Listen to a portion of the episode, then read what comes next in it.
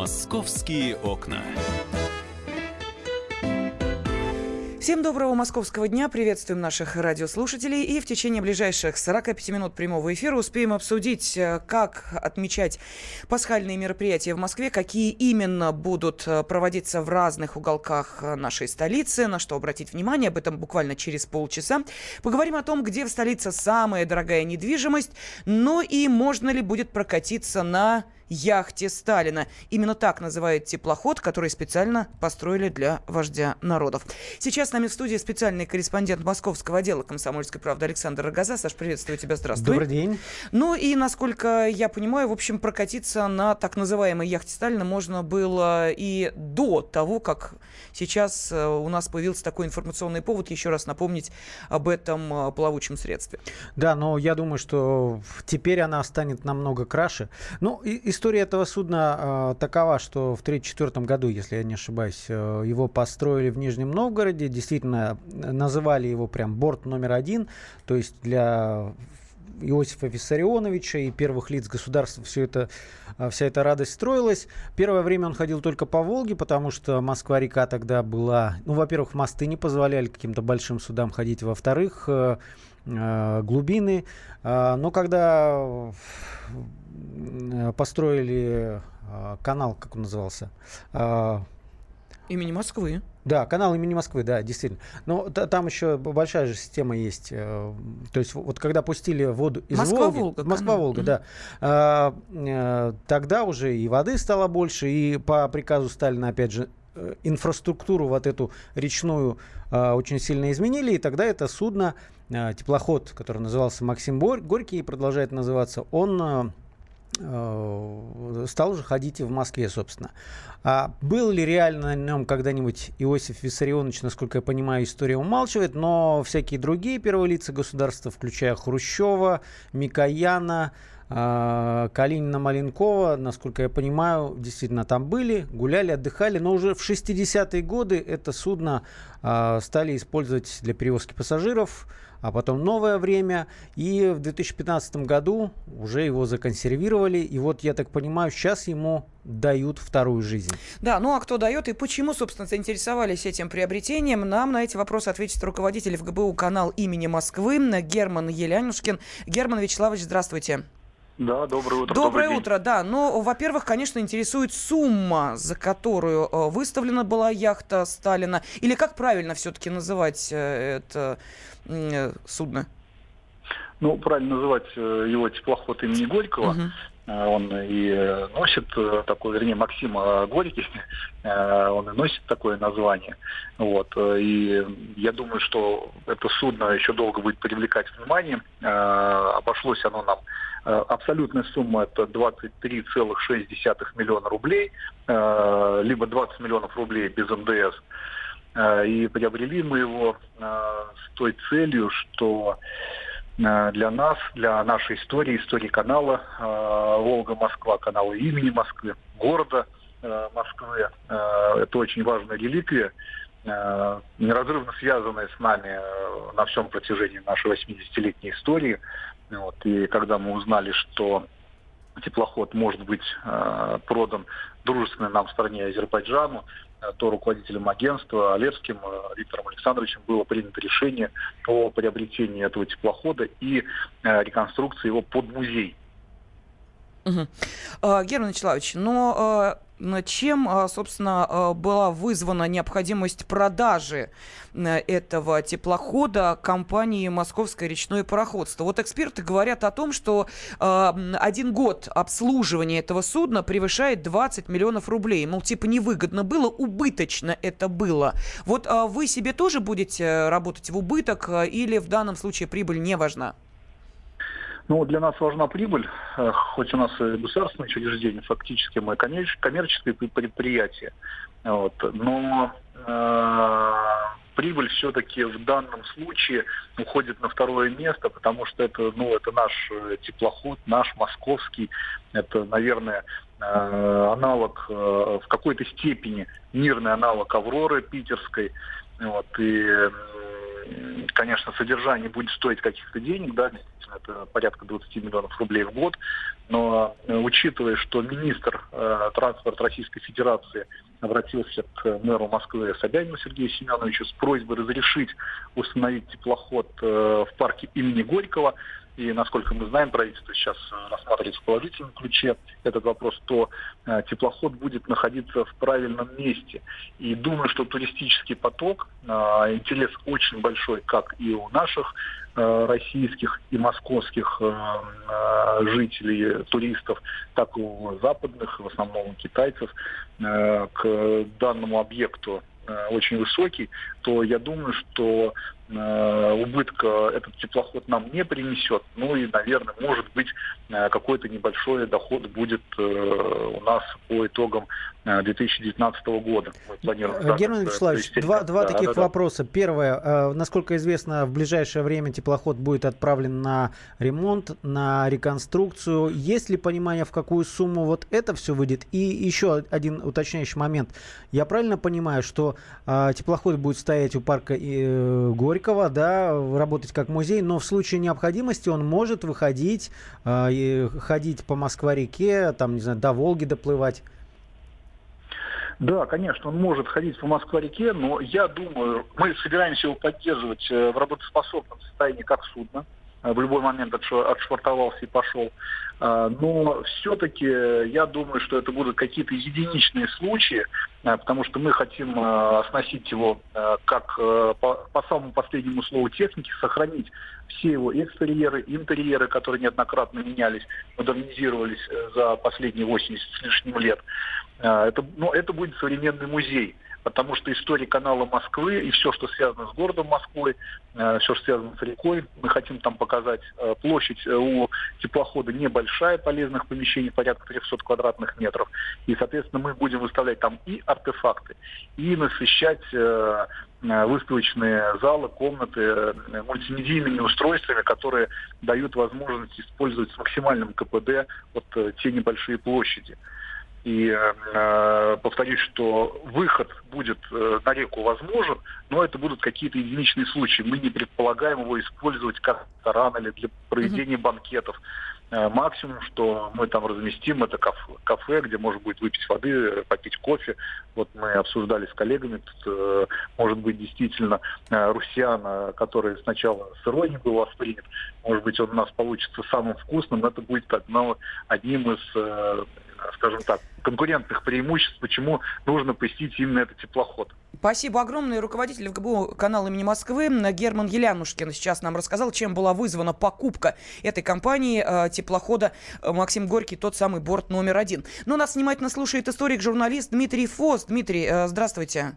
Добрый день. Добрый да, день. вот вы знаете, э, после этой заметки на сайте kp.ru один из читателей и посетителей сайта написал, э, не было у Сталина никаких яхт, не было ни домов, ни самолетов. После, э, после смерти главы государства остались несколько пар обуви, две шинели, пара военных френчей несколько коробок с книгами.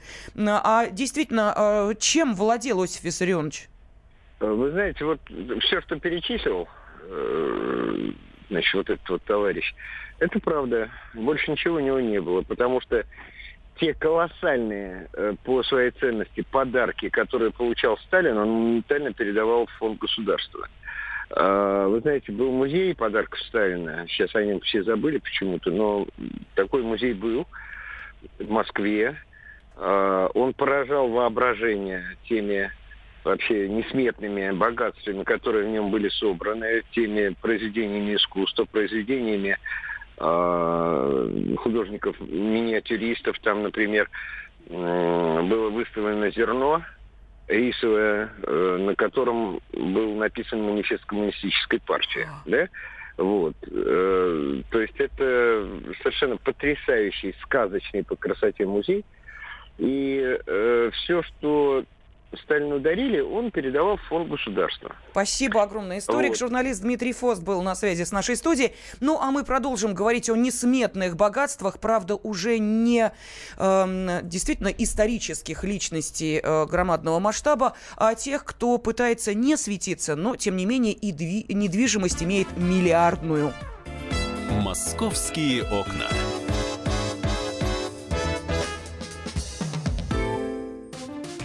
Здравствуйте, друзья! Это новая программа на радио «Комсомольская правда», которая называется «Подзарядка». С вами Вероника Борисенкова. И Сергей Краснов. Подзарядка – это заряд самой необходимой информации для того, чтобы начать новый день вместе с нами.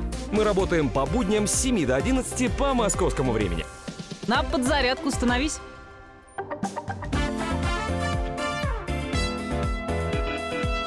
«Московские окна». Студии специальный корреспондент московского отдела «Комсомольской правды» Александр Рогоза, я Елена Фонина, и продолжаем говорить о владельцах, нет, не заводов газет, пароходов, хотя, впрочем, почему и нет, мы же не знаем, кто является владельцами самой дорогой столичной недвижимости.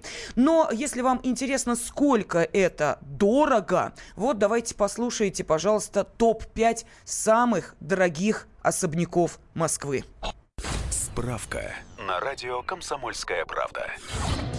Поселок художников «Сокол», воплотивший идею города сада, сейчас называют самым дорогим местом в Москве, где строят частные дома. Дом, который предлагают купить за миллиард рублей, построен по авторскому проекту хай-тек, четырехэтажный дом в форме куба, несколько спален и ванных комнат, гостиная, столовая, отдельные комнаты для стирки и глажки белья, своя котельная, гараж на две машины и шикарная терраса.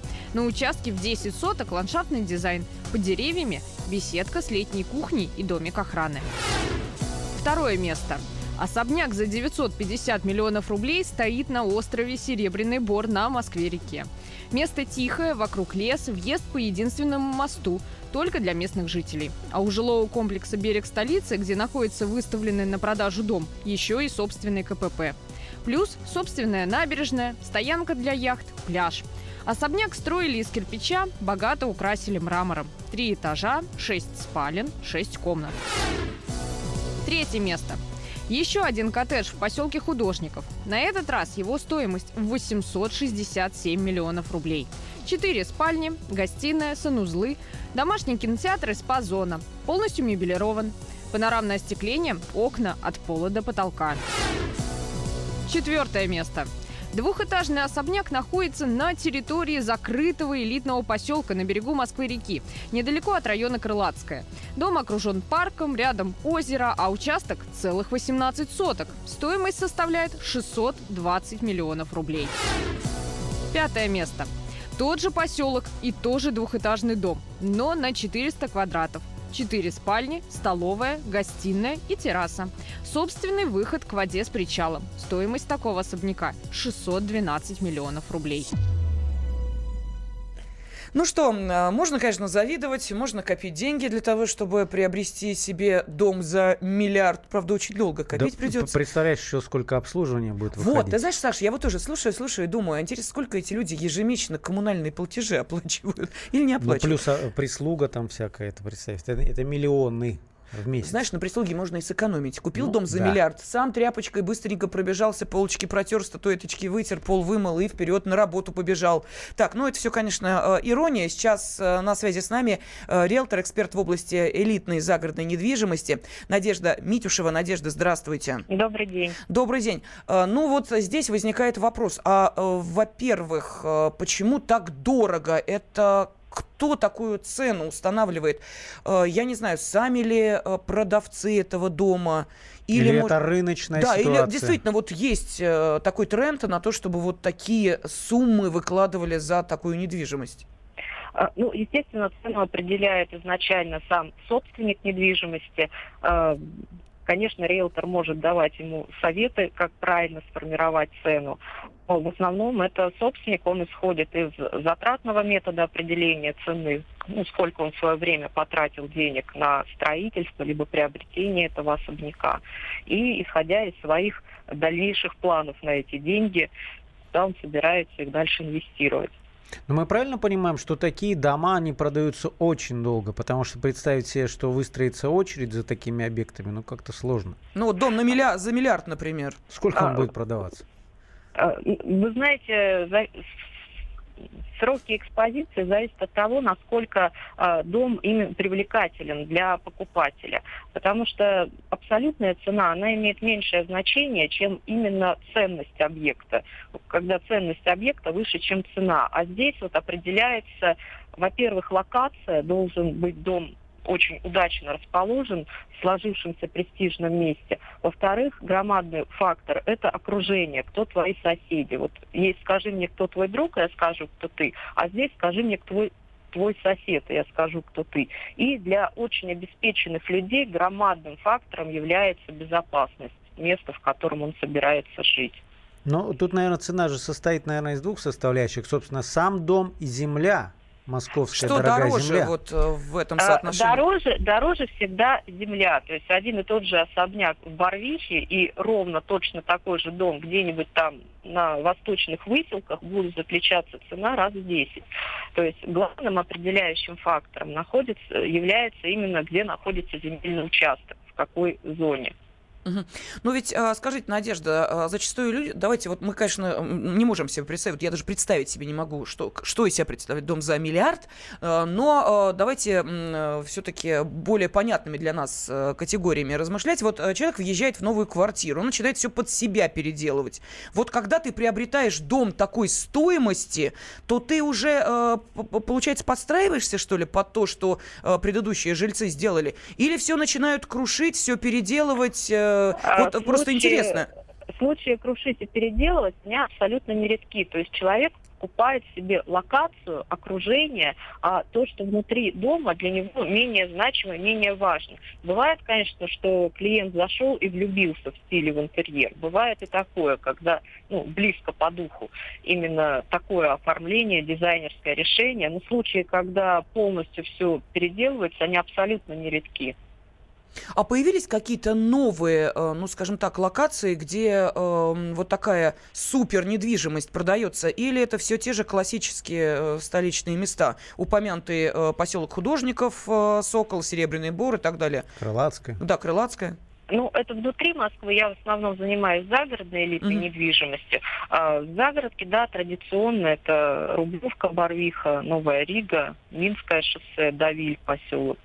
А Дорого вот по покупатели этой недвижимости, понятно, без фамилий, но кто они? Это, это, это бизнес? А, Вы знаете, самые э, платежеспособные покупатели это чиновники в основном. Потом идут бизнесмены. А они не скрывают, да, при, при сделках, что они чиновники? Вы знаете, Или вы их в лицо Если я- узнаете? Я их узнаю в лицо. Вот. И, ну, тяжело скрыть человеку, чем он занимается. Ну, э, э, часто это вы, вы знаете, чтобы вступиться за чиновников, я так объясню, это, наверное, чиновники, которые когда-то были бизнесменами и вдруг решили, что им достаточно э, зар- зар- зарплаты обычных чиновников. Ну, я так понимаю, что Но они, они так объясняют, что у меня же был я бизнес, ребят. руководитель э, такого-то... Ну, то есть они являются и чиновниками, и бизнесменами одномоментно фактически. Ну, у нас, честно говоря, нельзя. Ну, обычно жены, знаешь, зарабатывают ра- раз в Надежда, больше. вы не представляете, что вы сейчас сказали. Вот просто для всей нашей аудитории вы раскрыли страшную тайну. Нет, да какая страшная тайна. Ну, так сложилось, что чиновники у нас наиболее платежеспособная сейчас э, категория населения. И что, прям сами приходят? Ну, можно не сами, можно и помощника сначала выслать. А, ну да, да, понятно. То есть сначала помощники на разведку, а потом сам входит. И тут, о, здравствуйте, знаю вас по телевизору. Да, ну да бог с ними, ладно, с э, чиновниками. А еще кто приобретает? Вот говорят, э, в последнее время как-то э, стали из-за рубежа интересоваться нашей недвижимостью. Ну, правда, не из-за далекого рубежа. То, то а есть, вот а, а бывшие, да. А, ну, Да, человек, который вот ко мне обратился с запросом, он представился просто по имени, ну, обеспеченный человек с Украины. То есть вот он подыскивает особняк за 5 миллионов долларов примерно. Мгм. Вот, э, Какими видимо, направлениями интересуется? а, направление интересуется исключительно начало Нового Рижского шоссе, поселке Никольская Слобода. Ну, если вы в курсе, там тоже есть речка, с природой все хорошо. Вот. Третья охота. Ну, это вот начало Новой Риги, поселки близко к МКАДу, с хорошей транспортной доступностью и с природой там все отлично. с безопасностью, с контингентом, с окружением. Смотрите, такой вопрос. Вот недавно, кстати, э, проходила в СМИ в некоторых информация, якобы наши бывшие соотечественники, бизнесмены, предприниматели, которые когда-то эмигрировали за границу, вот из-за последних ухудшения, э, э, из-за последнего ухудшения отношений или разочаровавшись в ведении бизнеса за границей, якобы возвращаются, и львиная доля новых сделок это вот как раз-таки эти люди, которые теперь обратно в Россию возвращают свои активы. Вы такое заметили? Я пока с такой тенденцией не столкнулась. Вот Украина, на самом деле, она более превалирует по интересантам именно такой uh-huh. вот дорогой недвижимости. Ну, понятно, что с некой нестабильностью там это связано. Надежда, ну и финальный вопрос, у нас меньше минуты остается. Вот угу. мы тут с Сашей поинтересовались, а сколько стоит оплата коммунальных платежей за вот такой э, дом? Например, дом за миллиард 609 э, квадратных метров. Вы знаете, тут важно не сколько стоит дом, то, что он стоит миллиард, а какая там площадь. Ну, тысяч десять долларов по минимуму вы будете э, платить, потому что надо же еще э, прислугу там содержать садовников, В общем, копи, Лена, копи. Спасибо огромное. Риэлтор, эксперт в области элитной загородной недвижимости Надежда Митюшева была на связи с нашей студией. Нет уж, я лучше в своей двушке в спальном районе на юго-востоке Москвы без прислуги и без коммунальных платежей на 10 тысяч долларов ежемесячно. Александр Рогоза, я Елена Фойна были с вами. «Московские окна».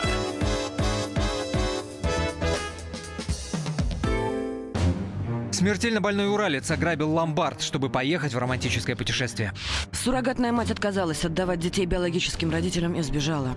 Две семейные пары заказали убийство своего бывшего шефа. Учитель 40 минут орала на семиклассницу за опрокинутый цветок. Итальянка собирается замуж за осужденного пожизненно русского убийцу.